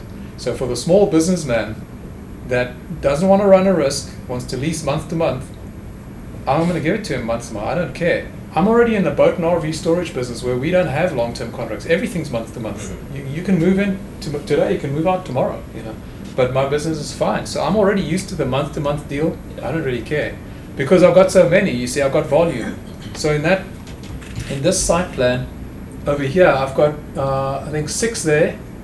I've got another, I think another six there, twelve, and then one, two, three, four, five, ten. So twelve and 10, 22. So one of them is what? It's at uh, is that five percent? Yeah. Five percent. That's a shared Yeah. uh, bathroom, I guess. The wash closet. Yeah, yeah, yeah, yeah. Oh, that's the other thing. One restroom for in community storage. These guys have twenty spaces, one toilet, and they don't have a men's and a women's one toilet for everybody. So I thought, hang on a sec, I, I can do better than that. I'm going to put one one per building, and actually mine is actually uh, one restroom, but it's uh, a ladies and a men's. You know, so we've Who keeps that clean? Another person? sent us Cintas. Oh, okay. all this hire a company. Gotcha. Oh, the uniform company. Yeah, Oh, I think it's they is it. They did cleaning too? They did. Do they do? I don't know. I don't think said. so. I- Oh, I don't know, I don't know. I'll find somebody. Yeah. I'll, Okay. I'll find somebody. I'll just yeah, I'll hire somebody to do that. I don't want to clean toilets. yeah. So What's your time frame for for developing this? Well, as soon as possible. I'm I'm waiting for. Well, we've just actually given this to the engineer, the architect, and starting to negotiate with the city on some stuff. So we're hoping that we can get the permits for this by the end of the year, which is going to be quick. I don't think we're going to get it by the end of the year, but my partner thinks we can get things that quickly. But he's young, so he's he's going to find out that things don't happen that quick. But maybe maybe we get lucky. How do you know there's a market for more RV storage? Do you do research or you just kind of top Uh, well, I mean, you know, Or do you like go around the comps and see how full the lots are? I just think it. You know, there's there's new neighborhoods building uh, townhomes very close to us. Yeah. and uh, and it, there's more homes coming. So um, you know, it just people just need storage all the time, you know, and uh, especially covered storage and lockable storage. So it might not fall up right away. Well, that's the other nice thing about this kind of business. I don't have to build all these buildings in one go. You know, I can build sure. you know, the, that, that segment over there first, and then not build this. And then, you know, once these fill up, Uh-huh. I can then run the, pull the trigger and run the risk of doing the rest. Are your lockable storage comparable to, I guess, storage facilities? Uh, no, no, it's self-storage. way, way cheaper. Oh, If okay. you do a regular storage facility without AC, Yeah. 85 cents a square foot. If So you do a storage facility with AC, dollar plus. That's the rental cost? The rental per square foot, at So least a dollar. This is thirty-five cents for lockable. For lockable, yes, it's way Oh, cheaper, so yeah. co- To store in your location is a lot cheaper than going to a regular storage facility. Yeah, regular storage facilities are expensive, yeah. You They don't, they don't really deal with boat and RV in the regular facilities. I know, I know. Some of them do, but they, they like the high dollar per square foot business. Mhm. But the thing is, they have employees on site. Yeah. I don't want employees, Sure. you know. So And does your facility have power or anything? Nothing, right? uh, some of the some of the uh, spaces I do put a, a 50 amp plug in because some of the RVs they like to keep the humidity down with a, some kind of a unit that Oh, okay. kicks in every now and then. And you But we it charge for- more for those. You charge for power or you don't? No, we just up the Oh, okay. the rates. You know, I don't think it uses that much. You know, we haven't we've we've added to specific spaces that those tenants requested it, Mhm. and we've hardly seen our bill go- change, you know, so I don't think it actually uses that much, you know. So when you get a commercial loan to develop this project, Yeah. and then uh, try to take six to twelve, I mean, a couple of years to. Well, it depends. I mean, we'll probably build, we're thinking of building this first Okay. and then leasing these out because these provide the biggest return.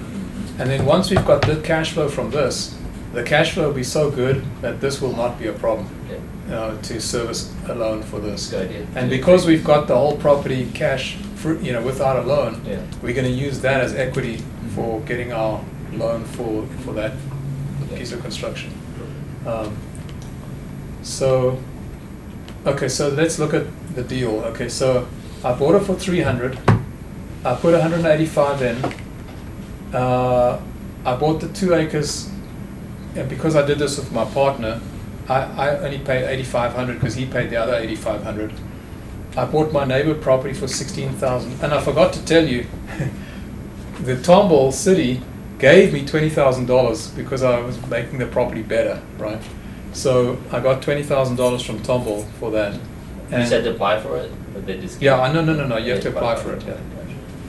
And then I sold fifty percent of the land, so I got one hundred seventy-five thousand back. So my my bottom line at the end of the day, after all of these calculations, I actually ended up paying three hundred and fourteen. And what am I left with? I'm left with a building that's worth five hundred, which with a with a tenant, and I've got the land which is worth seven hundred. So my share is worth three fifty. Uh, and so the total, my total worth over there is eight fifty, and my total cost after you know adding and subtracting over here is three fourteen. So I made uh, half a million, and I bought it March last year. So I'm, I'm up uh, just over half a million on on this deal. And you know, if if I wanted to sell it, you know, right now I want to keep what I've got right now and ob- and obviously adding that project's going to make you know add the valuation a lot, a lot you know. Um, so that's that one. Number four, this is the one I just found recently, and the street is also East Huffsmith. So this is how I found it. It it was on my way to that property that I just showed you.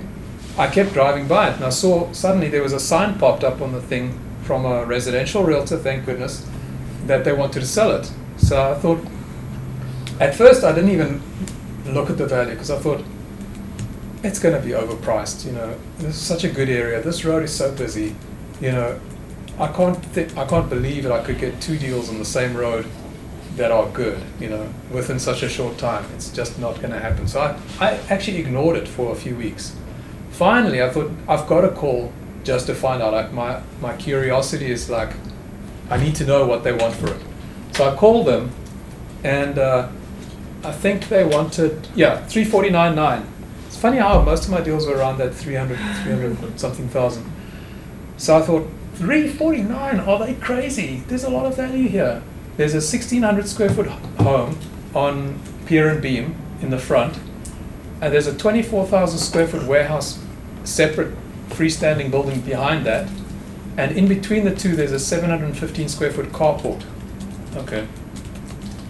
Which was just open on, on all sides and 3.95 acres of land. So again, buildings, extra land. And it, it was in the 500 year floodplain, except the buildings were lifted out. So they were okay. So I, um, I, I needed to, I negotiate, I wanted to get, I wanted to close the deal at 325. So I think I sent an offer for 300 and they countered with three, what did they say, 330 or something, I think. And I said 320. And, or they, I think they said 335. And I said 320. And then they said 330. I don't know. We ended up at 325, exactly where I wanted to. I can't remember exactly how I got there. But so now I needed, uh, I needed on this deal, with all the upgrades, because I projected all the upgrades, I needed to put in $110,000. I didn't have 110. So I thought, I, I'm going to get a partner in this deal. I had a good friend that um, was looking for a deal. So we basically each put in 55. I had 55, which I scrambled together with line of credit, and I don't know where else I got the money. But I, I managed to get 55, but I couldn't quite do 110. Although if if I had pushed for it, I probably could have figured out a way. Um, So that's how we got it. So this is the property. So that's the, the house on the pier and beam. That was the carport, and that's the warehouse. This one was on a slab. That's pier and beam, and it was kind of a it's kind of a funny shape. It, the road bends like this, but actually the bend is actually quite nice because it made this is almost like in the in the bend, so the visibility of this property is actually really good. There's a uh, electric, uh, sorry, uh, electricity big poles running across here with wires. So this is kind of you can't really use this. Um, that's uh, Tennessee Gas Transmission Company pipeline easement across there, so you can't really use that. The whole the whole piece almost is in the 500 year floodplain, and um, well, sorry, that's all floodplain, and I think there's a piece over here that's in the 500 year floodplain. And you can build in the 500 year floodplain if you put the buildings up, if you build a, a base. And the fence was running like a real funny shape, like this. So I thought, okay, we'll, we'll move this fence and make it straight like this. And we'll keep this and we'll sell all of this. So I went to the city engineer and I said, hey, can, can somebody build on here? And he said, yep, as long as they put the building just high enough to be out the floodplain, exactly like these buildings. Because these buildings are actually also in the 500 year floodplain, except they're just pushed up a little bit. So I said, cool, that's all I need to know. Can I, can someone put a building on there? Yes, great. So we, so I, in my uh, estimate to the bank, I said that we want to try and sell this for 125,000, and then we're going to fix these up and rent them out, and um, that's the deal. So actually, what happened was um, we actually ended up uh, putting the land under contract for 140,000. But this was this is the financial analysis that I that I actually ended up with, uh, and these are real numbers now because I I have a tenant that um, hasn't signed the contract yet, but they they've essentially agreed to these rents. They want to rent the the office for two, 2025 and the warehouse for 2025 and I, I said I'll give them the storage building for free, and uh, and then they're paying property uh, tax and school tax and all these triple net fees there, and then basically they're gonna they they're agreeing to five thousand two hundred and sixty nine dollars a month, which gives me a forty six thousand one hundred dollar net operating income, which if you add up the uh, purchase price, there's three twenty five there's my upgrade costs. I'm at 504. So if you divide that into four, 504, you get 9.14% as a cap rate on the deal. So a pretty good cap rate. And you can see in my original estimates, I first estimated 125,000 for the sale, and then I increased it here to 130. We actually ended up putting a, a contract for 140 on the deal. So, um, so what so we we got um, we got another uh, deal from this Tomball Economic Development Corporation, giving us money because we're upgrading the property. So they gave us eighteen thousand uh, this time, uh, and um, let me see what else. So essentially, I, I, I always run two I, IRR calculations. Do you guys know what IRR is? Mm-hmm. Internal rate of return. Yep, internal rate of return. Okay. So I, I always run two. I always want to see what the cash IRR is, okay? Because on the leveraged IRR, you can play a lot of games, okay? Because, you know, you can put down 1% and your IRR can be 300%, you know? So you can play a lot of games. But this one, for cash, you can't play any games with this one. Because this one's going to tell you if this you know, if you've got a decent double digit return here, then you've got a pretty decent deal, you know. And if you then choose to finance it, well, you know, you'll you'll be doing even even better. So uh, so this one on a cash basis was 15.8 percent uh, internal rate of return, and um, you know you can see this is the, one I was telling you about, George. 75 percent internal rate of return that's with a 20% cash down payment. So, I mean, that's pretty incredible on a 20% down payment. So, so basically, this deal, which we only just bought uh, last month, 12th of August is when we closed on the deal. We paid 325. My upgrade's going to be 179. We've already got this under contract for 140, closing in a, in a, in about 30 days time. Tomball's giving us uh, 18,000. So my net cost, you know, you know, adding that and deducting this and deducting this, 346. Okay, so 346,000, uh, and uh, that's repeated over here. So, but basically, at a 46,000 uh, NOI at an 8% cap rate, my valuation on what I'm left after I've sold the, the, the you know the 2.1 acres, my valuation's now 576, which is $230,000 increase in value in like a month, you know. So another good deal. Yeah. You know. Um, Being creative. yeah, yeah, yeah, and really not doing anything crazy. I mean, Right. I just did a simple. I think most people will look at that, like especially retail investors like myself, will look at it just based on the solely on the income of the property, right? Yeah. Not thinking about the separating the value of the land, not Yeah. maximizing. Um, Well, that's the other nice thing about buying some ex- something extra. Is you can always sell the extra, and that really makes your your IRR go Right. through the roof. You know, because like that Fritz Lane property that my wife, where she we used her money, we've got almost four acres of land that we could sell, Uh, and we could get pretty good money for that today, and just keep the building and you know cash flow the building. But we know that that land value can double or triple when that road comes through because you know re- remember you get the biggest appreciation on vacant land overnight it can go like that. You know literally overnight you, your value of your land can double or triple. And i've seen it happen. So hey q&a So if I want to buy a piece of land and I want to make sure it's unrestricted, I know I can go to the title company to do it, but what would you recommend for me to do my uh, initial due diligence in order to make sure that the land really unrestricted? well just ask your realtor but on, on har it tells you it's unrestricted. Because they normally know and then they like to advertise if it's unrestricted. And there's a there's a thing on the on the HAR like one of the fields where you say it's restricted to residential or it's, it'll say like for horses only or you know no mobile homes. That's a restriction.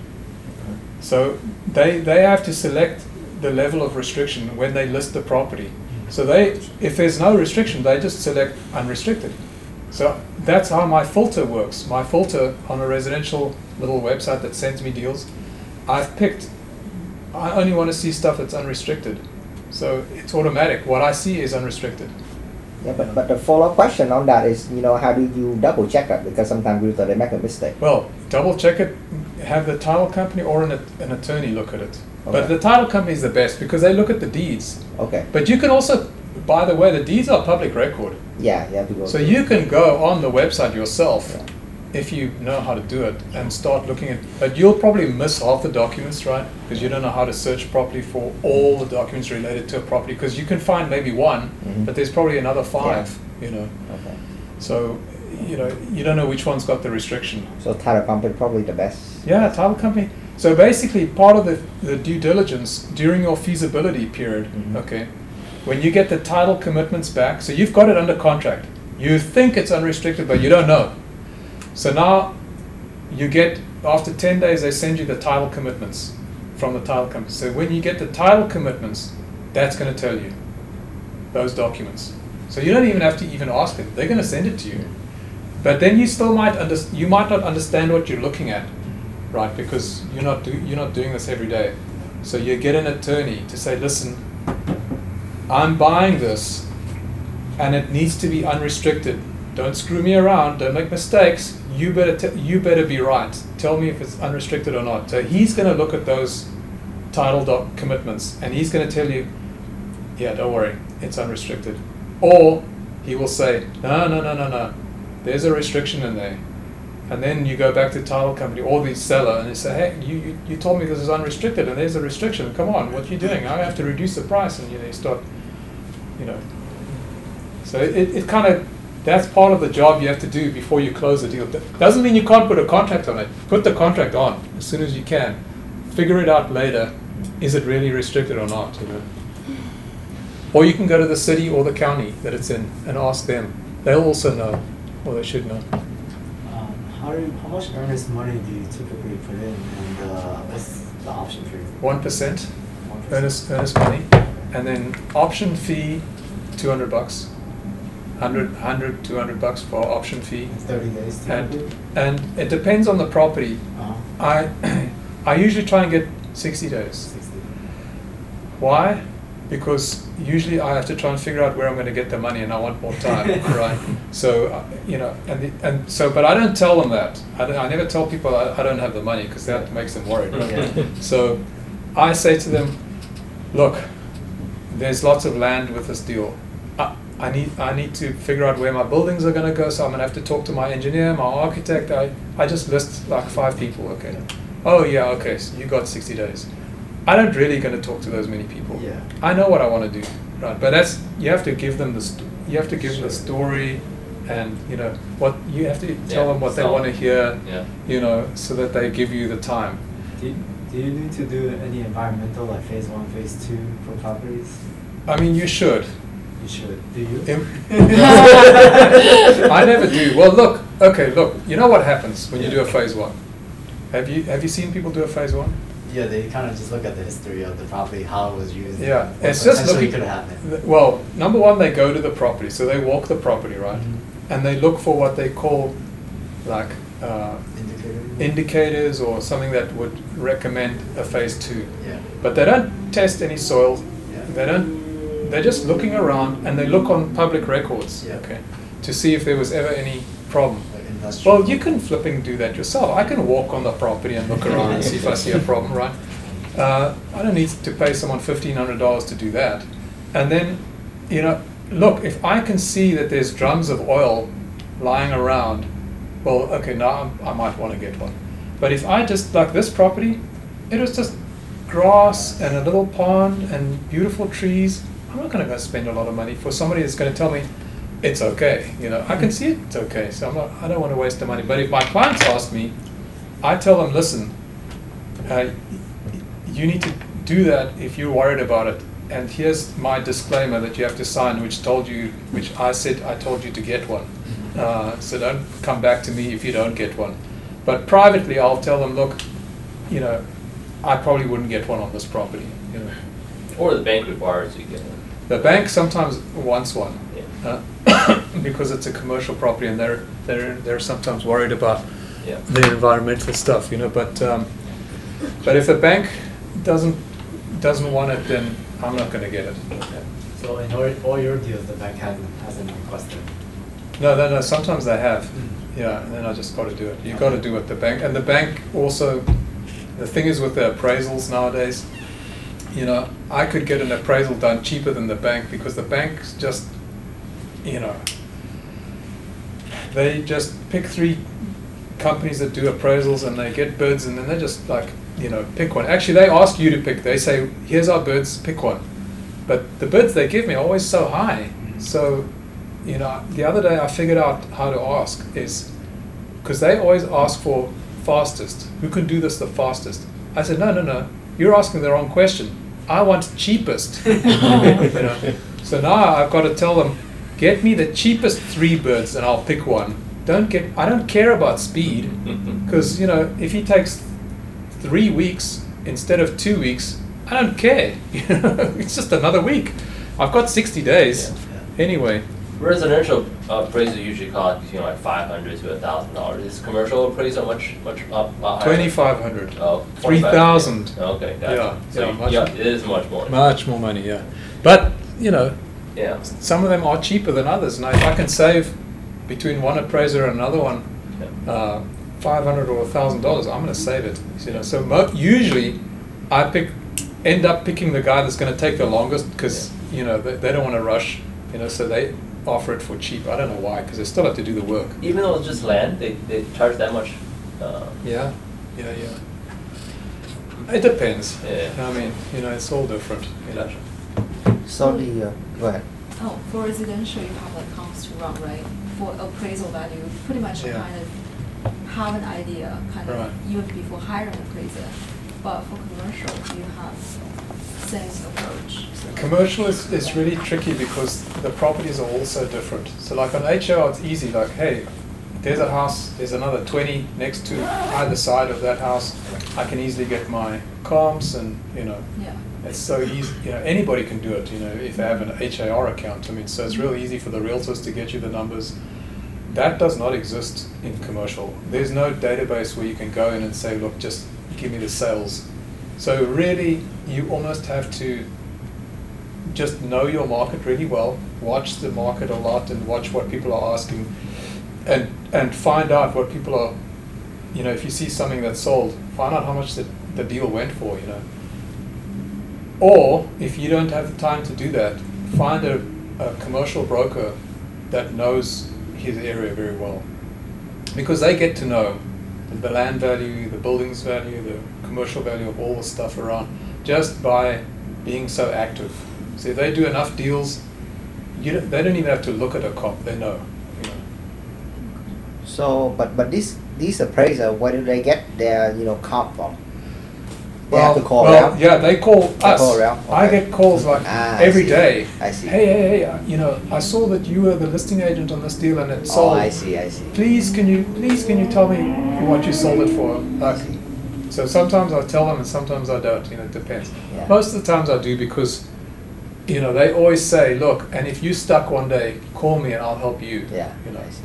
But um, yeah, so we the only company that I refuse to give comps to is CoStar, which is LoopNet, uh, because they sell them back to me or to other people. So I don't give them anything for free. Yeah. I tell them, look, if you want to pay me, I'll give you a comp. And they say, no, no, we can't pay. Well, I don't. I can't, I can't give it to you. I'm sorry. Usually, how, how long is the feasibility period for your deal? 10 day, Uh, 20 day? No, no, no. I don't do anything less than thirty, and I usually do sixty. No, no, like that 60 is the feasibility Oh period? yes, or the, sorry. Yeah, sorry. Feasi- what, did you, what was the question? Like the option period? Oh, the Yeah. option period. That's the same. Feasibility option Yeah, period. 60 day? Yeah. And then how long is the closing date usually for this type of deal? And then another 30 days closing after that. Oh, okay. Yeah. So, so 90 three months, days. 90 days. Oh. Yeah, I mean, Oh, but your feasibility, you can ask for 60 days. yeah, and you they can don't say ask- anything. Well, I've got a client now that bought, well, not my client. i my client's selling a piece of land up in in Conroe. We're selling it to Dollar General. Uh-huh. Dollar General, we've given them a six-month feasibility. Oh, wow. and the reason and the reason they're doing that is because they want to get their permits before they even close on the property. Oh, wow. So that they can close and tomorrow the dozers can come in and they can start building. So they don't want to waste have their money sitting dead Uh-huh. for six months. So we we knew that and we were prepared to wait because my client's making a lot of money out of the deal. How, how he- much how much uh, how much uh, earnest money they pay for sixty for six months? Two hundred dollars. Two hundred Yeah. What? you know, it's commercial's not like residential. You know. No, but I guess that's only for land. For apartment now, they won't give you for two hundred dollars. Yeah, no, no, no, no. Yeah, but this is this is just unimproved vacant land. I uh, see. You know, Do you need So- to insure land or just the structures? only the buildings. Okay, Yeah, so there's no when insurance. you have the, uh, go, uh, build out the, oh, um, cover lot, you're gonna insure all that too, right? Yeah, the buildings. Once I build them, Yeah. I'll have to insure them. But yeah, with with no land, there's no insurance, so we don't have. We, we, we have very little cost on that land that we're holding. We have just the property tax. You get city violations that tell you you gotta cut the grass on the seven acre property. Yeah, actually, there's a piece there that we do have which touches the the city road, but the Oh. land behind. Oh, you don't have to cut No, that? we don't have to cut that. Oh, okay. Just on the front. Oh, okay. So there's like a small little strip. In fact, my guy was out there today. Cutting doing it, grass. Yeah, he just he just texted me, cutting that. But it's not a lot. It's I pay him for three, for one, two. I pay him fifty dollars for the one, fifty dollars for the other, and hundred dollars for the third one. This last deal that I just showed you, I pay him hundred dollars for that, and he's cutting like an acre of grass. I see you like North Houston, is that your market? Yeah, That's your market. yeah, because I live in the woodlands, so Okay, that's you don't wanna drive like, no, I don't really want to come all the way down there. down. so I, I only So we would appreciate I that. only, only really look for that stuff. So okay, so here's my surprise. Okay, so have you guys heard of uh, Kiva? Micro. Yeah, micro lending. Yes. So we've created a team uh, called Bring Hope to the World, which is a 501c3 charity that I that I created for my company, and um, it's on it's on Kiva, okay, and we're we have a big mission with uh, Bring Hope to the World, and the door prizes I have for you guys tonight is um, I've got a Bring Hope to the World T-shirt, and I've got either a visor or a cap for somebody. And uh, I don't know how we. I thought we were gonna have like everybody's gonna give business cards or whatever, but we have to figure out how to do this. But whoever gets it, you're gonna be commit to do a selfie, okay, with your T-shirt and your cap, and you have to then post it on social media with uh, these hashtags: one million members, 100 million USD by 2025. That's our mission. Is we want to grow our team to have a million members, and we want to lend 100 million USD by 2025. And if we do that, by that time, I think we'll be the, the biggest Kiva team on the planet, the fastest growing for sure. Uh, and anyway, so that's that's our deal.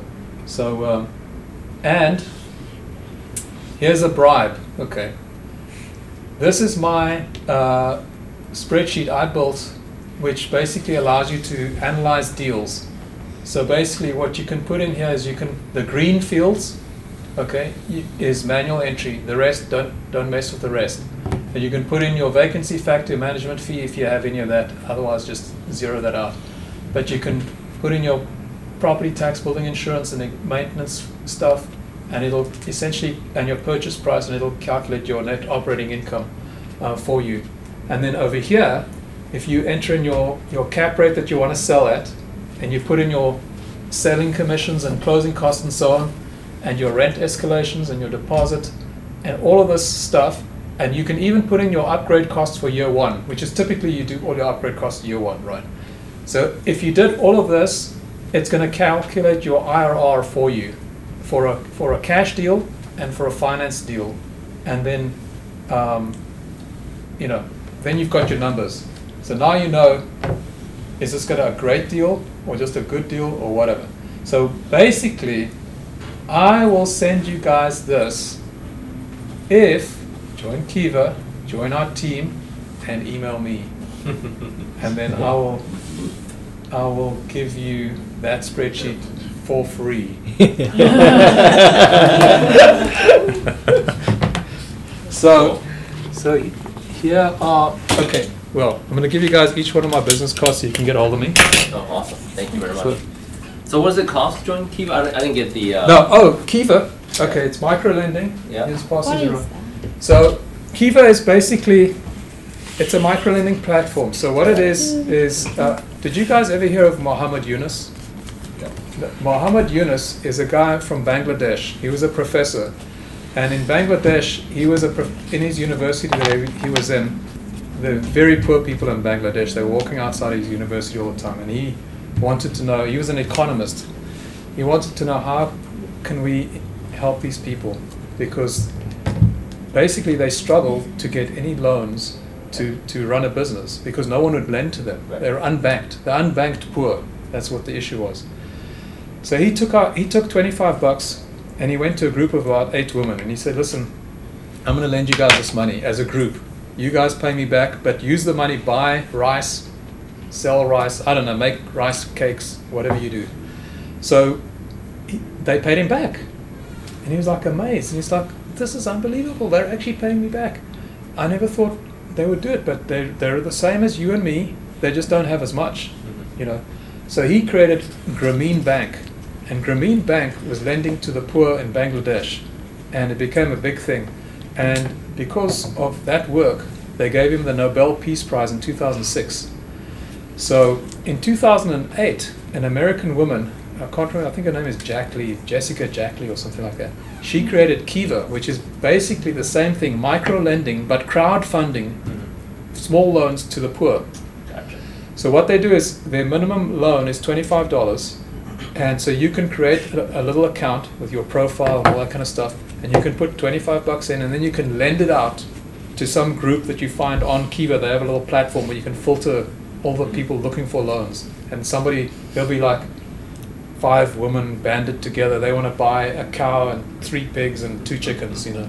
So they need, you know, thousand five hundred dollars. So you you haven't got a fifteen hundred dollars to lend them, but all together, everybody can put twenty five bucks together and crowd fund that little five fifteen hundred dollar loan. So then they'll typically repay those loans either in four four payments or six payments, eight payments or twelve payments. That's ninety percent of the loans is less than a year. Your your money's repaid, and w- when it's repaid, you can lend it out again. Hmm. So it's no interest. You're not getting interest. It's just a, a free loan to them to use and to run their little business. And occasionally you can donate to Kiva, the organization, from the money that you have in there because they need some money to run their operation. Okay. So I try and keep my donations to about 1% of my total value that I have in my account, and, and you can track that. But um, yeah, so that's pretty much it. It's like you control the money and you can take it out. Like once it's repaid to you, you can say, okay, well, I don't, I don't want to make any more loans. I want to put it back in my bank account. Uh, or you can just keep recirculating it. So you can start with, let's say, 100 bucks, and after being repaid and being lending out, repaid and lending out, you can have thousand dollar total loans. You only ever put in a hundred, Yeah. you know, because it keeps spinning around. So um, we're trying to get more people into that, and we've created this uh, team, and we've got our web, our new website's just about to be released. So what I have is I have this bright. It's more, it's very female oriented because because because and why is that? Because we actually in our group we're pretty much we le- lend mostly to women, Okay. but you don't have to. You can lend to whoever you want. But me personally, I lend to groups of women, and the reason I do groups is because they keep each other accountable. Mm-hmm. Because if I lend to just one lady or one man, if they have a bad week or a bad month or something like that, they're not going to make the payments on the loan. But when there's eight to ten people in a group, one of them can fail, the other eight or nine will pick up the slack because they don't want to be dinged and then they can't get another loan in future. So they my repayments are I got almost no defaults. It's my my default rate is like point zero zero one or something like very like almost almost non-existent. So how are we going to do this? Who? Well, Who wants? Oh. Yeah. With Nancy. Okay. Social media. What, Oh. what what size are you? Uh, how small? Okay, then I have to get you another T-shirt. Oh, it's okay. It's okay. No problem. No, I, no, it's down in my vehicle. Oh. It's downstairs. But No worries. I've got a cap for you. Oh, okay. So then I just have to give you a Yeah. T-shirt. So how would you post it on social media, right? Wear it and join your team? Yeah, join the team. Yeah, if I mean, look, okay, the posting on social media media is because I'm giving you a T-shirt and a cap. Yes. So that's the that's the, that's the deal. But yeah. but but but but, the, but, the, but you don't have to join Kiva. It would be nice if you did. Oh, okay. This is if you want this, you've got to Oh, join I Kiva. see. Oh. Yeah. But this, if you take one of these, uh, then you, as long as you just do a selfie Yeah. and put it on social media. Good. I will make sure to comment so that my friends see it too. Yeah. Post the Leno Association Yeah, yeah, media. yeah. Oh, media. sweet! Yeah. Yeah, there we go. Who, who, who is big on social media? Yeah, he's big huge. on There's a social video. media. you, should, you should wear this one. followers. Sure thing. That's, Jenny. That's that's a large. Do you think that'll? Yeah, that'll fit him, yeah. do, you, do you need do you need bigger than that? I think so. Yeah, I It's need gonna to get you an XL. Okay. Man, I feel so Well, bad. first of all, thank you so much, guys, for coming. Really appreciate it. It was a lot of great information. Yeah, thank you very much. Yeah, no problem. Oh, is Jenny's a that, that the right size for Huh? you? The long sleeve We'll make it happen. and all of them. Okay. Don't worry. okay.